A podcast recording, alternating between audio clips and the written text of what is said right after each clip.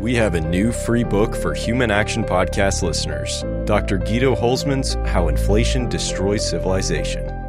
Learn how inflation isn't only making us poorer, it's harming our culture, mental well being, and the moral foundations of civilization itself. Get your free copy today at Mises.org slash HAPod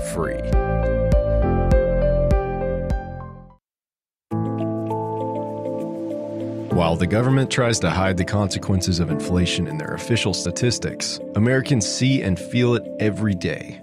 Join the Mises Institute in Tampa on February 17th for our first event of 2024. We'll discuss inflation, its causes, consequences, and cure. Tom DiLorenzo, Joe Salerno, and Patrick Newman will uncover the state's deceit to reveal inflation for what it really is deliberate debasement of the dollar to create winners and losers. Sign up now at Mises.org slash Tampa 2024 and use code ACTION24 for 15% off admission.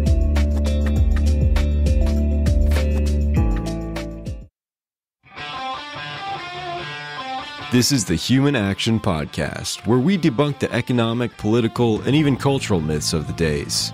Here's your host, Dr. Bob Murphy. Joe, welcome to the Human Action Podcast. I'm happy to be here, Bob. Thanks for inviting me. Sure thing. So, you had recently relayed to me uh, a paper that you had written. I guess was it a talk too that for the uh, Mises Supporter Summit. So, maybe first just explain what the Supporter Summit is, and then maybe get into how you chose your topic. Uh, the Mises Supporters Summit is um, a gathering, a, a, a, conference held for members and donors uh, of the Mises Institute, as, well as the associated academics. Uh, so it's a broad audience. And um, so I wanted to bring to their attention uh, the fact that uh, the, something that they may have heard and, and, and is continuously beamed at us uh, through the media, and that is that there's really only two approaches to monetary policy. Uh, one is discretion, and the other is rules.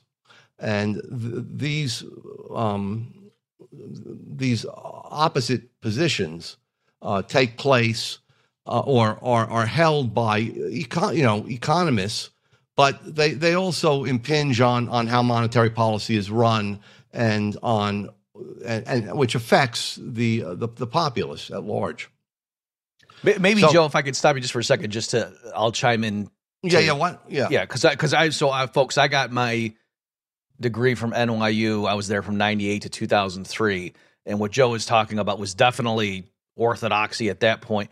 And and, and the program is even though there was the Austrian Fellowship, as you know, Joe, yes. the, the, standard program I went through was I, I guess they'd call it New Keynesian, right. and you know, and the the big, you know, Mark Gertler was a huge macro guy there, and some mm-hmm. others heavy hitters in that vein, and yet we were taught matter of factly that oh yeah so and so had i don't remember what the seminal papers were in this genre but the idea being that oh there's a you know there's a, ultimately at least in the short run a trade-off between unemployment and inflation but they did come to realize that oh yes that so-called phillips curve can move around and so like you couldn't just continually have unemployment be at 1% and inflation not be too bad that over time to keep unemployment at 1% if it was below the natural rate you know the, the inflation by which they mean consumer price inflation would would would keep getting higher and higher as people came to expect it and adapt it and blah blah blah.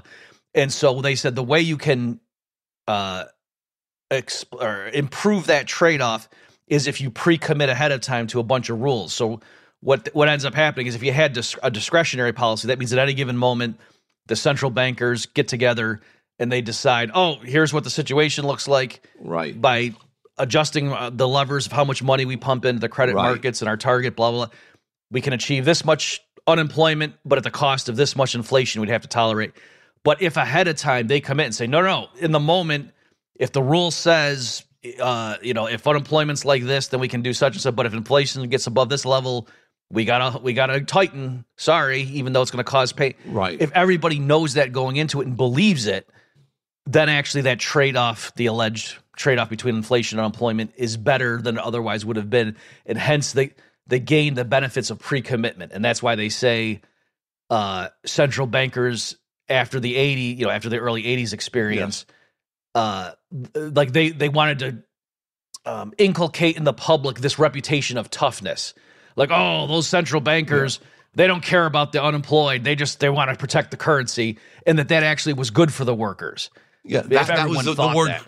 They yeah. used the word credibility. They yeah. wanted to establish credibility.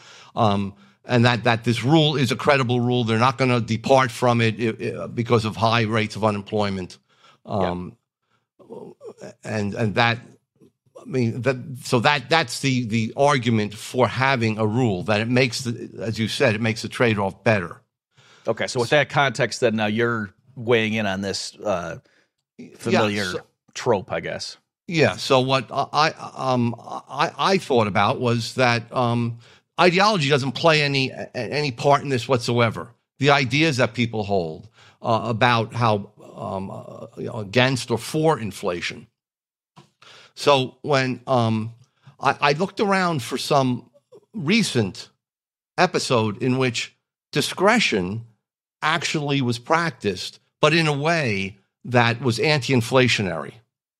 So I, folk, I, I, found that during the Eisenhower administration, we had very, very good performance, both with inflation and unemployment and, and, and growth to some extent. And that, you know, looking back from, from, from our perspective now, that was one of the, the um, best periods as far as macroeconomic results are concerned in the U.S. And I looked at a number of different um, uh, economic historians, um, McClanahan and Becker, who are sort of revisionists, who um, were more or less conservative historians, and, and they they uh, uh, lauded um, Eisenhower. Um, even middle of the road historians, sort of monetarists, thought he did a, a good job, as well as even a left wing historian, historian, Anthony Campagna. So I went and I looked a little bit more closely at what, what Eisenhower had done, and um, it's interesting. The Republican Party had been extremely ideological um, coming into the 1950s. The old right still had its hand uh, in the party, that it still had weight and influence. Um, so you had Robert Taft. Now, he, he did lose the nomination to Eisenhower. Some people would even claim it was stolen from him. Um, and elections are not stolen, and neither are nominations. Joe, come on, not right. in this country. yeah, I'm sorry uh, for the, for the, the, heresy there. But um, I, so, uh, but Eisenhower uh, was a proponent of what was called modern republicanism, mm-hmm. which was moderate New Deal. He wasn't going to repeal the New Deal, and he was going to um, actively fight against any catastrophic depression. But yet, Eisenhower still held an extreme anti inflationist ideology, which came from the old right. And he was also very pro um, uh, not only balanced budget, but running surpluses and paying off the debt. And he campaigned on, on, on that. Um, evidently, during the 1940s, he was very, very um, impressed about how bad inflation can um, hurt both the economy and and and, and and and just regular citizens, and also undermine government programs to some extent. So, was this just campaign rhetoric? And uh, looking a little deeper, I saw that in, fact it was not. I mean, he stood behind what he said. Um, he appointed uh, so, and you can see this in two ways. One way was his the advisors and policymakers he chose. So he appointed Arthur Burns, the, the uh, head of the uh, Council for Economic Advisors, in his first term. And at that time, even though Burns went on to become the, the, the most inflationary Fed chairman of the 20th century, Burns was extremely anti inflationary and anti Keynesianism, and very vocally so. Mm-hmm. And um, so, so, so B- B- Burns wrote a book after he, um, a, f- a few years after he left the administration after the first term. Um, and in that book, he, he laid out his, his views and, and, and, re- reflected what he had done in, in Eisenhower's first term. But um, he was against any sort of creeping inflation, even a 1% increase. He showed that a 1% increase would, would um, cut the, the value of the monetary unit by, you know, 20 to 30% in, in, in 25 years. Um, and so Bar- can, can I just stop you for one second? Sure, go ahead. Is a, a real quick observation on that. No, go ahead. It, uh, I'm, I'm still, I, I, can't believe that they, by which I mean, I guess the Keynesians have gotten yes. away with defining price stability to mean prices only go up 2% a year. Yeah. Like that's that's where we are right now, where that's like the definition of stable prices means the dollar only against consumer goods only loses two percent a year, give or take. And then even they've refined it too and say, oh, what we mean is the personal consumption expenditures on uh, non-volatile, you know, essential core items, blah blah, blah. and so you know, excluding food and gas and things like that. But anyway, just so I'm glad you you said that. That no, it, like when people talk about like the uh, Wicksell and all that and, and the natural rate, like Yeah, yeah, yeah. in his framework to say what interest rate is consistent with stable prices, you know, I would I would chime in and say, no, he actually meant stable prices. He didn't mean a predictable rate of decline in right, purchasing right. power. That all came about uh, in, in uh, under Greenspan in the Mm-hmm. early early 2000s when when um, they were talking about uh, when, Greenspan sort of fanned the flames of deflation phobia. Mm-hmm. That he just came out one day with a speech. Actually, um, it was Bernanke who was the assistant chairman uh, of of the Fed before that. Um, or, uh, rather, the vice chair. I, I think Bernanke was the vice chairman, but he was on he was on the board of governors. But Bernanke gave a, a speech in in in in um, I think it was November 2002, in which he brought up this idea that inflation, that deflation was devastating, and that to prevent deflation, there had to be a positive rate of inflation. And then Greenspan, a few months later, gave this famous talk um, in January to, to a bunch of businessmen, um, and in, in which he pushed this whole idea that we have to have a, a sort of a positive rate of, of inflation. Mm-hmm. Okay, so sorry, I, I interrupted you. You were telling the story. Burns was committed to, you know, saying even one percent inflation in the long Yes. run. Look at what that does to the dollar's strength and Yes, so yes. forth. and af so Burns resigned to go back to academia in, in after the first term, and excuse me, uh, Raymond Saulnier was then appointed as the, chair of the CEA, and he, he was a very interesting guy. He um, was an economist who wrote a, a, a book in the 1930s on business cycle theory. It was very very probing, very, very um, wide ranging, and, and he covered a lot of business cycle theorists, including Hayek and Keynes. And he was a very conservative and very, very anti inflationary. Um, he said that uh, uh, in, uh, inflation can never be a policy of government, that um, any inflation um, undermines people's undermines the credibility of the government. And so he, he was really pushing for surpluses because he said the government has to indicate through its actions, not just through some, some verbiage, that it was committed to anti inflation. And the way to do that was to consistently run surpluses and pay down the national debt, which fit perfectly with what Eisenhower was saying during his campaign. And um, Eisenhower did run a few years of surpluses. Um, and in, in his second term, Eisenhower became much more anti inflationary. Um, he, uh, he, he began to, to, to cut the, the, the Pentagon budget.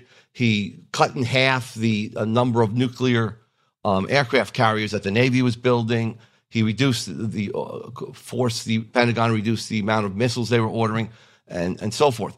And not only that, um, he he also reappointed twice William McChesney Martin, who was as the chairman of the Fed, and and and at and, and at that time for the first ten years, um, even though he was originally appointed by um, Truman, Martin was uh, very very anti-inflation. Okay, later on uh, uh, under Kennedy and and Johnson, he, he became more inflationary, but very anti-inflation. He was a Wall Street guy. He believed that even slight inflation brings about asset bubbles because he had seen that on Wall Street. And um, so the appointments by Eisenhower showed were, were, were ideologically driven. They, they weren't driven by public choice reasons, by you know Eisenhower wanting to expand his own um, power or or, or, or, or, or or to put Republicans in, in certain positions. He wanted certain Republicans. He wanted those Republicans who shared his vision of of um, inflation and and and the um, ability to to rein in inflation. He, he wanted them to have that sort of uh, inclination and capability. And there was also three three recessions under Eisenhower, and this is the second instance in which you can see his ideology coming through. Um, and in um, his second term, there were two, um, and he was during those two recessions. Eisenhower uh, stood firmly against any countercyclical countercyclical po- policy, and um, in fact, during the depth of the second recession, fifty nine and sixty, he said, "I," he says, "I don't believe for one moment that the public works that have been suggested, and they were suggested by his own CEA at that point." Um, he said, "I don't believe for one moment that that will do any good in, in curing the recession." The mm-hmm. public works. So um, this was an example or an episode in which ideology trumped the, uh, the public choice trap, um, m- meaning that it, it, you know it, people people act on as, as Rothbard points out in a number of, of his articles, people act on more than just their narrow self interest as measured by monetary gain or the um, the accumulation of power. They act for ideological reasons, and this includes politicians. And um, I had not read uh, or hadn't remembered that I read a few Rothbard articles on on the 19th century political parties, which were highly ideological, mm-hmm. and it was rooted in in, in the conflicting religions and cultures uh, in, in, the U.S. And so, so uh, my point, I guess, is that the um, Republican Party was probably the last gasp of, of ideological difference between Democrats and the Republicans in, in the post-war world. Um, this conflict over ideology. Um, of course, the Keynesians won um, when when Kennedy took over. Uh, the new economics came in, and the Republicans sort of conceded um, uh, their their anti-inflationist position and, and took up sort of the Keynesian cudgels, but uh, you know, not being as um, uh, as radical in, in, their belief that there was a Phillips curve, that that, that was a menu of choices that uh, which allowed um, the, the, Fed and other policymakers to trade off uh, unemployment against inflation. Well, yeah, I'm folks. If you're watching the video version of this, we'll flash up a, a graphic, but I'm just looking. So Eisenhower was in office from 53 through 61 and just to give folks an idea so the the, the year over year increase in the consumer price index it peaked uh, in early 51 it looks like about 9.6% or so you know so obviously the the seeds of that had been sown before he came into office and then it went all the way down and actually in early fit, uh, 1955 was negative, like negative 0.6, meaning, you know, year over year prices had fallen. Right. And then it popped back up again, but it only maxed out at like three and a half or 3.6%. And then it's just low. And then after Eisenhower's out of office, like you say, Joe, there's just this upward trend with each successive peak being higher than the prior one you know, culminating right at the you know, 1979, 1980, uh, yeah. where it got really out of hand, up up at like 14.6 percent at the peak year over year. So again, that like just showing. Of course, it's not that literally Eisenhower went into the Federal Reserve every day and you know said how many hundred dollar bills are they printing, but right. certainly you can see coinciding with his administration. Eh, eh, you know, because during World War II, there were of course, once the price controls were lifted and it was legally allowed to reflect what was going on, in reality, there were huge bursts of consumer price inflation. And then, yeah, under Eisenhower, look, those kind of got tamped out of the system. And then once he left, they started slowly creeping back in. Yeah, uh, one interesting point. I, I, bring this up in my article. Uh, in 1950, uh, Ludwig von Mises wrote an article in which he um, uh, critic- criticized very severely the the uh, Truman administration. He just said the administration. He didn't use Truman's name, mm. but he was obviously referring to Truman as um, institutionalizing huge deficits and um, the uh, um, financing of those deficits by uh, um, massive increases in the money supply.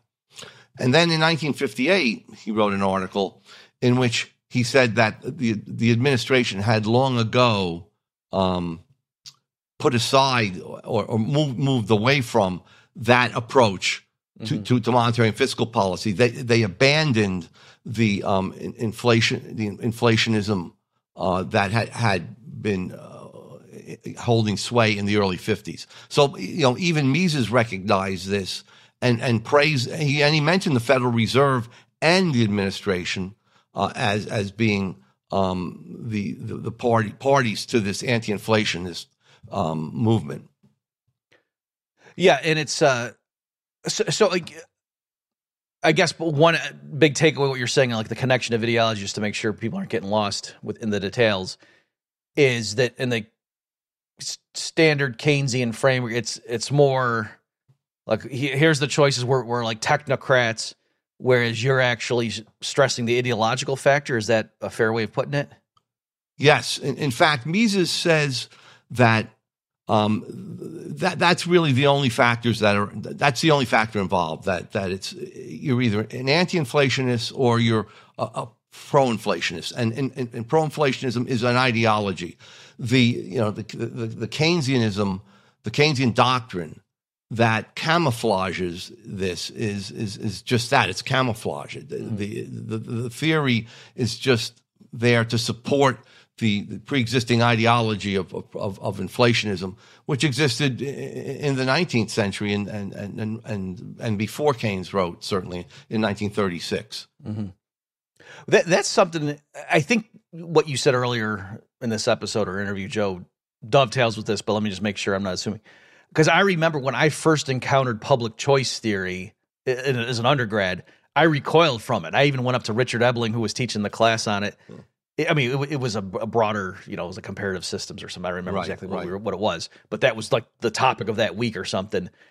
And I was complaining about it, and I thought it was too, it was too uh, devoid of, I guess, ideology, like you say. That I said, uh, like, no, the the reason the public supports protectionism is because they think it's actually good for the country. They're wrong. But like yeah. in other words, and I, I said because otherwise, like you, if it was just purely a matter of oh, concentrated benefits disperse costs, like you'd see the the redheads would have some you know subsidy program for redheads that's paid for by non-redheads or something, and you don't see that because you couldn't convince the public that, that makes any sense. But instead, you can do like, oh, I got to protect auto workers, and so that's why you can have tariffs on Japanese cars and thing. Even though like the underlying logic is to say, but like, why is it that some inefficient programs work and others don't? It's because the public has been sold this is good yes. for the country and like i thought that at least some versions of the public choice analysis were just like overlooking that as oh that's an irrelevant detail what's really driving it's almost like the marxist how they say it's the underlying, you know, fundamentals that drive things, and then the ideology right. just gets added. Productive and forces, right? Yeah, whereas Mises, the ideology is a superstructure. But yeah, Mises would say, well, Rothbard certainly would say the same thing that the ideology is a superstructure, for, but but what's driving it is is is power. The ideology of power versus the ideology of liberty. Mm-hmm. Um, and, and, Rothbard also points out that um, if you really took public choice theory seriously, I mean, rational ignorance would prevent everyone from voting. I mean, why should anybody vote if they know their vote doesn't count? Um, and so, I mean, that in itself is, is, is sort of a performative contradiction in public choice. Um, you have to have ideology drives people to vote. The, the pure pleasure of pushing that button against whoever you hate, whether it's Trump or Hillary Clinton, um, that's driven by ideas. That, that's that's a system of ideology. Now there might be contradictions in, in the average person's systems of ideology and and and, and in many people's uh, ideology, but but it, it, it is ideas that drive it, and um, certainly the pursuit of monetary gain is one of the goals that people are aiming at. But there are other goals beyond that, and uh, that that's those goals are are, are uh, emerge from from one's worldview or ideology. It's funny you say that, Joe, because I remember it was actually at NYU, one of the early seminars. Uh, I don't remember if it was the, the Austrian colloquium. I think it was actually. Maybe you even saw the talk, but yeah. some guy came and gave a talk saying how, yeah, there's like a fundamental problem in public choice theory that it's got a bunch of results that are great, like the median voter theorem mm-hmm. and stuff mm-hmm. like, oh, you know, why is it during the primaries the candidates are real radical, and then when they go into the general election, all of a sudden they're different guys or gals. And you know you yeah. can explain that, and it, that's a pretty good explanation. Okay, yeah, they're appealing to the median. If they go too far one way, then they lose other people who stay home mm-hmm. or switch sides. Okay, fair enough. And that's why in the general election, they're two sides of the same coin because you know what what gain is there to be more radical, that sort of thing. But fundamentally, like you say, the the framework they use to explain that type of stuff, like its greatest hits, if you applied it to the individual voter and said, no, no, it's all a matter of cost benefit and rationality and you know economic logic applied to politics, then yeah, why does anyone bother to go vote? Because you know the chance of my vote affect you know mattering mm-hmm. in my state for the electoral college and then it's that's not enough it's not just that your state has to come down to a margin of one so that you voting makes the difference between which way your electoral votes go but the candidates the margin of you know the, the winning candidate versus the loser has to be small enough that your state was also decisive otherwise that's it right. wouldn't matter and right, you know what right. so like the chance of your vote like there's a better chance of you dying driving to the polls uh, so and the way they and the, and the speaker, you know, the guy or the, the guy coming and giving the paper was just like going through how the public choice theorist kind of just ignored that. Like, well, okay, yeah, that's that's an issue, and but but what we're saying is, it was like you know, it's that's kind of a big deal if like the whole underpinning of your theory doesn't really explain what's necessary to make this whole system go. Um, Rothbard points out that. Um, um, the liberal Michael Kinsley, the liberal journalist, when Buchanan won the Nobel Prize for obviously his contribution to public choice, Kinsey did a public choice analysis of, of all of that and said, why, you know, he, he applied it to, to, Buchanan and his research program, to the Swedish Nobel Committee. Um, why is it not applicable to everyone, including oh, the public choices. That's very clever. Yeah. The public choices themselves. And I think Jenny Roback, who was an economist at GMU and a student of, of um, Buchanan's, uh, shot back uh, or wrote a letter to, to the uh, periodical that Kinsley published his article in and said, well, he, she, she, said this is you know, very nasty. But I mean, it doesn't mean it's not true, though. Um, and so, yeah, I, I all, see, all, the whole rule versus the, the, idea of rules goes back to Henry Simons, who uh, was an sh- early Chicago economist, was Milton Friedman's mentor in monetary economics, um, and he he is also also um, was uh, uh, um, James Buchanan, the the founder of Public Choice, took his inspiration from Simons, who talked about having monetary rules. Um, and so uh, the, the, the whole public choice um, movement c- comes, and, and, the rules themselves are, are sort of emanations of, of public choice. Mm-hmm. Well, what's what's interesting too, uh, so I don't know if you let me try to at least get across my perspective and then see if you understand what I'm saying, Joe. What's interesting is there is a sense in which to the extent that those alleged trade like in other words there's nothing like intrinsically crazy about what they're saying that oh yeah right. if if the public genuinely believed it was just off the table that the fed is not going to ever tolerate 12% inflation if that's what's you know necessary in the short run to get inflation right. or sorry unemployment down then it won't be necessary to to have that much you know what i mean if the, if the so that's the interesting thing it's sort of like saying by by making this credible threat that, oh no, we're tough guys and we don't care what happens unemployment. We're going to make sure the dollar's protected.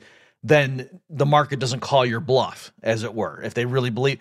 And so, if that's the view, well, then what's what's a better commitment than to say ideologically, like, no, that's that's theft. That would be stealing purchasing power from the people. That you you're not allowed to do that. You know, or like the Fed. You know, of course, gold is money. Like, what, what do you mean fiat money? That's that's that's an abomination that kind of a monetary policy regime, you would mm-hmm. have you know definite rules. That would definitely be rules based policy. If you say no, we're not allowed to do that because it would be immoral and a crime. That's certainly a stronger commitment than just oh yes, so and so published this DSGE model in the AER in you know 2007 and look at the regression analysis and we had three stars in this table. Like who cares about that? Whereas if it's like no, this is a moral, right, you know, legal right. issue, that seems like a stronger commitment. So it, it's it's almost like with uh, you know, w- would you rather li- live next door to someone who's a utilitarian and says, "Oh, it's on the table that I might, you know, eat you tomorrow."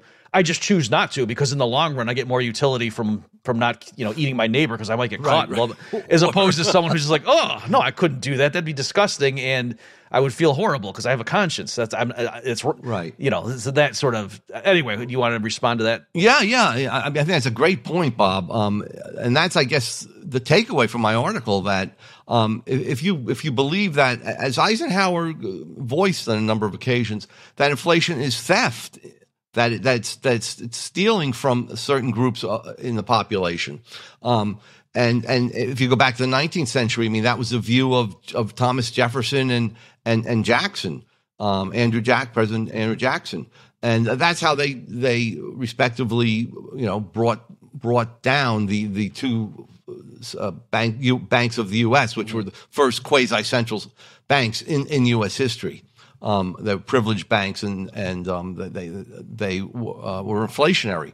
So I, I, I completely agree that um, having sort of an ideological um, reason uh, that's strongly held operates with the credibility of, of, of a rule. I mean, mm-hmm. it shows a commitment, and and of course that was commitment was followed through with um, Jackson bringing down the bank and then and then instituting sort of a, um, the, the, his pet banks in which only gold was held by the federal government in those banks. Yeah, something I didn't know about Jackson until I was older is that like the way I, I think I even wrote a term paper uh-huh. in high school. Yeah, it was high school in my American history class or something, uh, criticizing him. Like, like I thought he was anti-commerce. I thought he was like a you know right. some rube who just didn't understand modern industrialization or finance or something. And look, he's against banking and ooh, New York scary. But no, I mean, for, of course, from you know more my modern vantage point, as you can imagine, Joe, I realized no, what he was saying is he was against inflation and you know dishonest bankers, sort of you know living off of the produce of the of the farmers. Right. Um, you know, he would do stuff like a campaign stops for those who don't know, like like hold up gold coins and say this is genuine money, you know, not that paper that the people in New York push around, you know, words of that effect.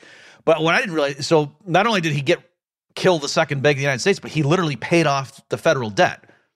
And for people at home, I don't yes. just mean he balanced the budget and ran a surplus. I mean he literally paid off the debt.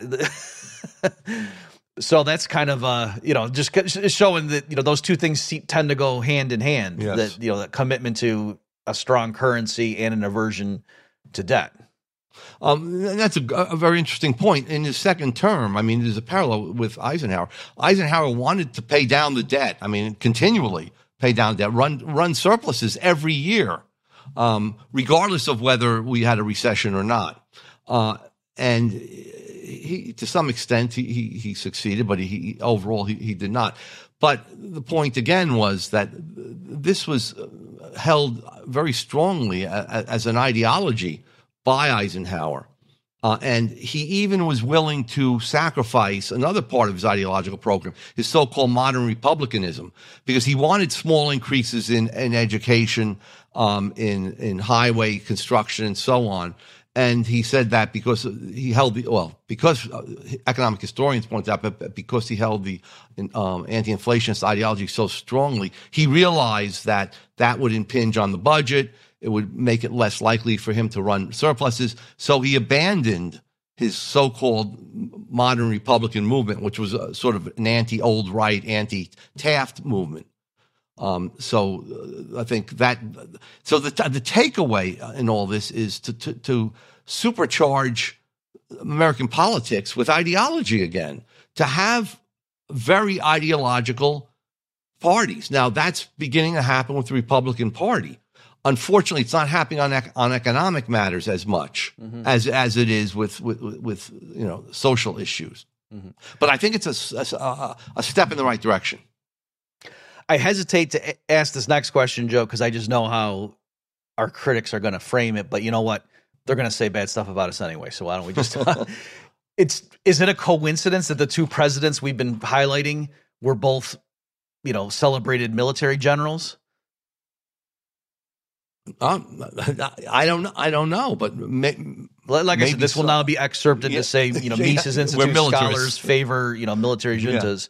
Yeah. yeah. Uh, but anyway, you know, if just, I guess one explanation could be, you know, they're they're strong, take charge men, and that that's why they can come into a situation and not be cowed by the academics telling them, oh no, that would lead to disaster. Like they they've learned to identify who's giving me good counsel and who's not. You know, because you have to know that out in the battlefield, or otherwise you're dead. Right, right. I mean, that, that, that, that makes a lot of sense.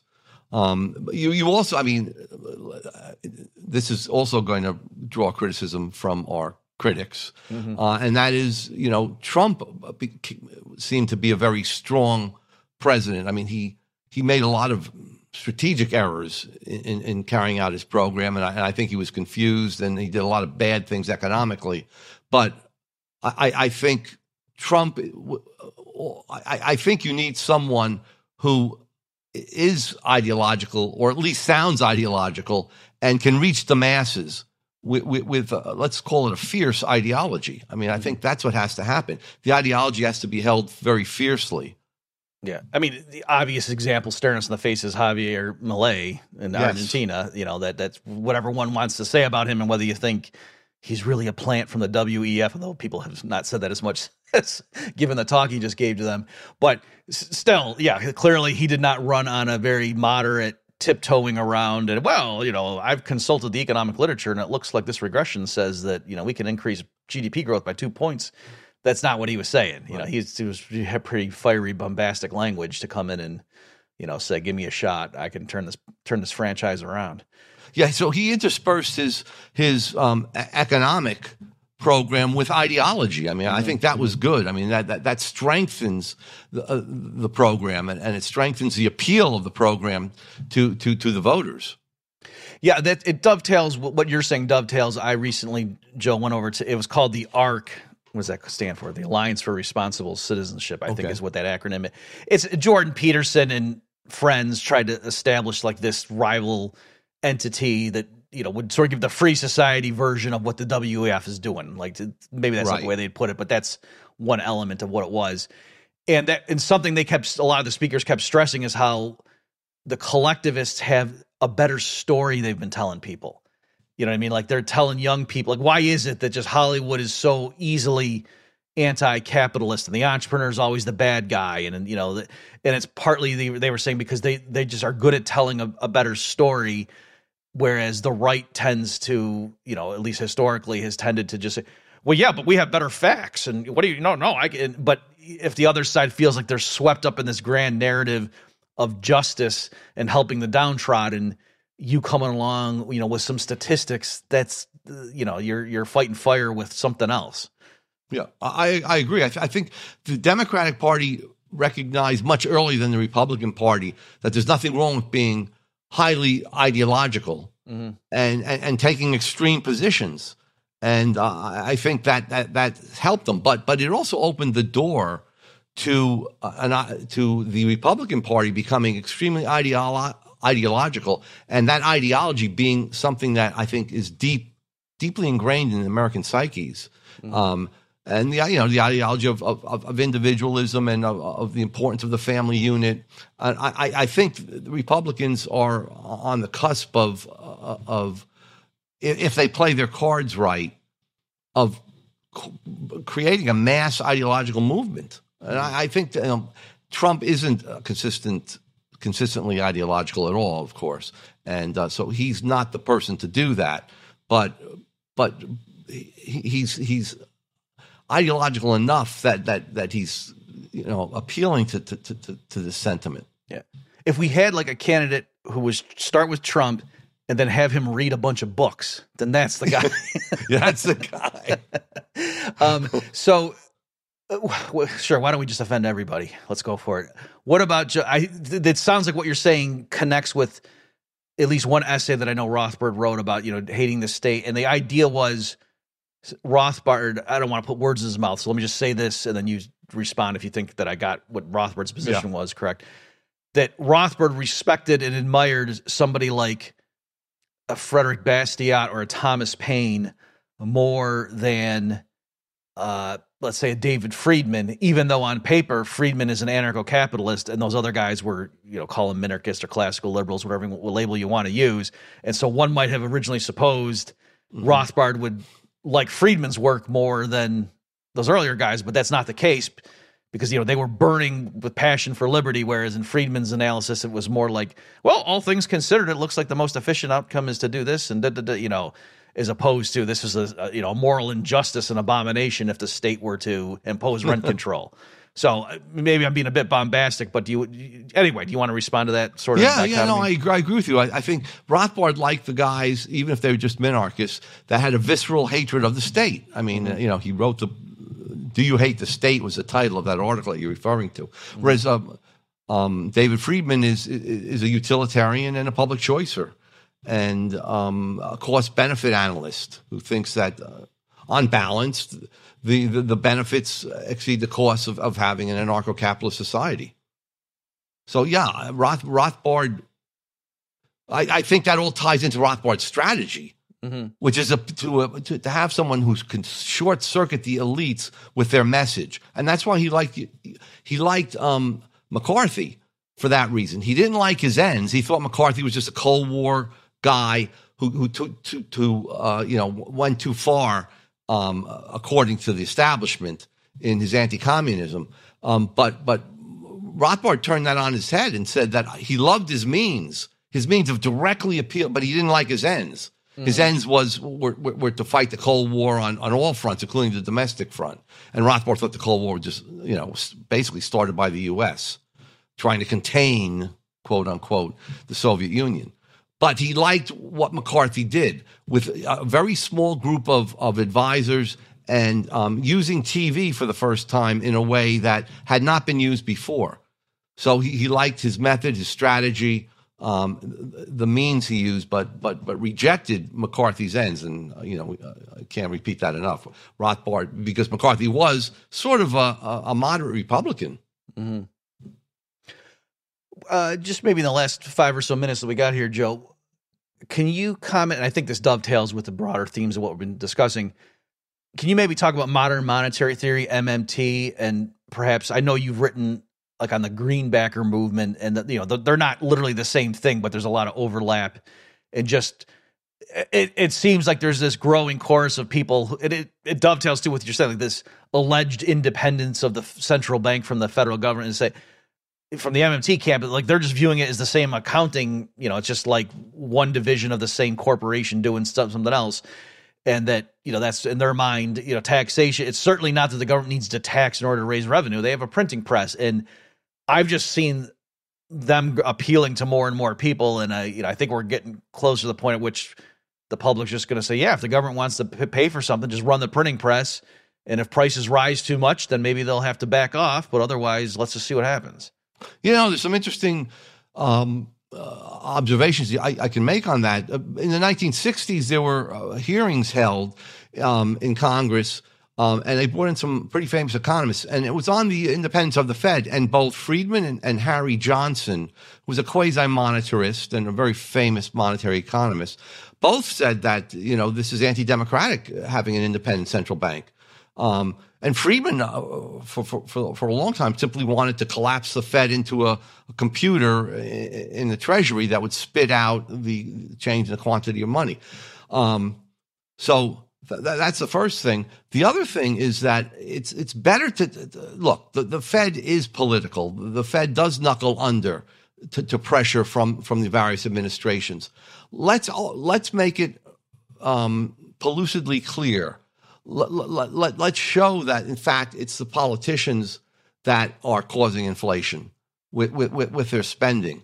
And so the way to do that is is to just get rid of get rid of the central bank and allow the Treasury to simply print the money that that that, that the you know if the government's going to run a deficit that it wants to finance by money printing instead of the circuitous way of doing it through a Federal Reserve system that goes through the credit markets and causes the business cycle just have the the treasury print up the money and spend it on on on those goods that and resources that the government wants to seize directly in fact one I remember Friedman writing that he'd rather have um, uh, a deficit of 400 this is back in the old, of $400 billion financed by the printing of money than a balanced budget at 800 billion, at twice the. Uh, mm.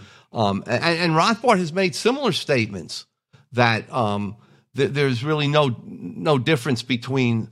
It's really spending that is is the tax, and and and that he'd rather have a he'd rather cut taxes and have a bigger um, deficit than than than than to rate than to rate than to raise taxes to close the deficit. Mm-hmm. Because if you cut taxes, then the natural thing is is you know people abhor deficits. You can you can you can uh, there's a reason for for cutting spending. So um, I'm not against.